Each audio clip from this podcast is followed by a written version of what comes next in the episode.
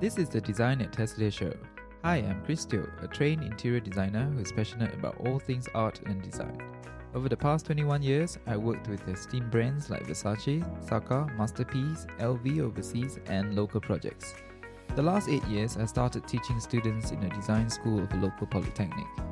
I've since developed a keen eye on design details and gave deeper meanings of interior design.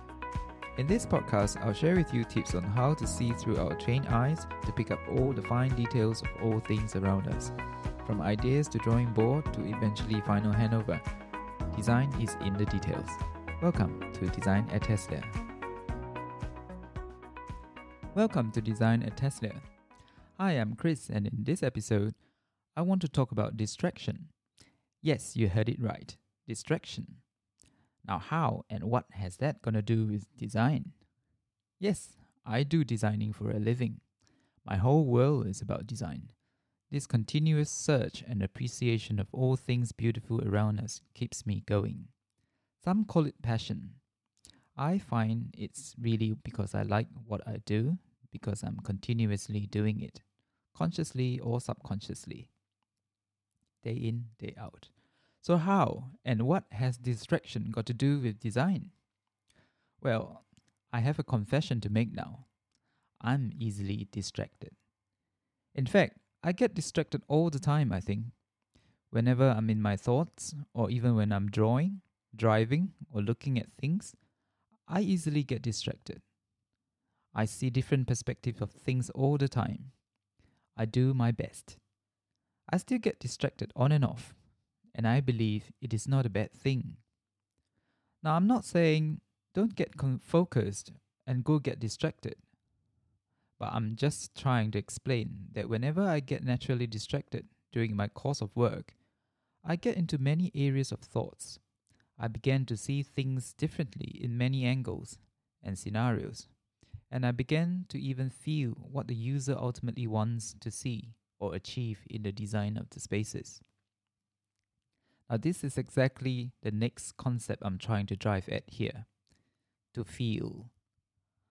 How do we feel design?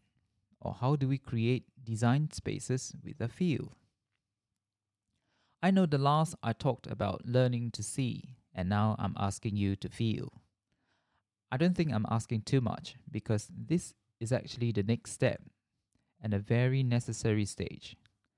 Now let me explain so that you soon understand why this is so important. It is as if I'm talking about light and colors, which I will also want to cover later on. But as simple as we know, no light equals no colors, because to see colors or anything, you will need light, not in darkness. These two complements to form a full circle. You'll never be complete without the other half. Same with to see and to feel. I would like to think that we humans, very often, we do not use the natural ability of what we have all the time at the same time. So unknowingly, we neglected our sensitivity to see and to feel at the same time. Or rather, we selectively choose to do only certain situations or certain places. I tend to believe it's actually all in the mind. No, no, I'm not going to ask you to see with your mind next. That will go on and lead on to some other very powerful things later on. We should never underestimate our mind, but for now, I would just like to ask you to go along the more relaxing path instead. Just relax and be yourself.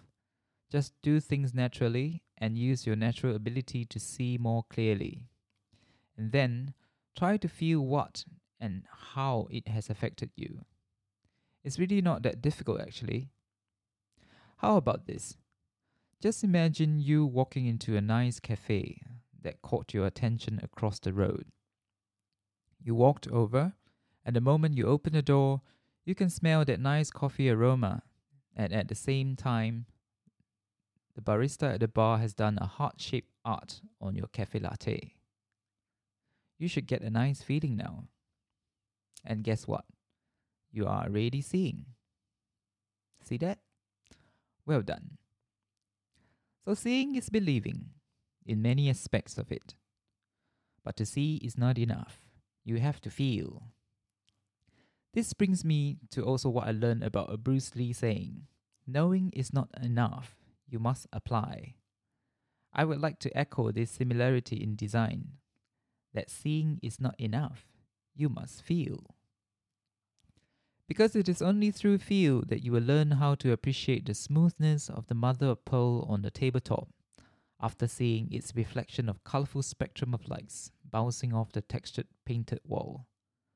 But it is also through feel that you can experience the mood and feelings of the spaces you are entering and moving around. And definitely, it is through feel that we can learn to put ourselves in other shoes, to experience what it feels like on the other side of the scenario. So you see, to be able to create that feel, it is so important. It further accentuates the depth of the design that's created. It gives more meaning to the design of these spaces created for humans, as we are beings with a rich capacity to feel.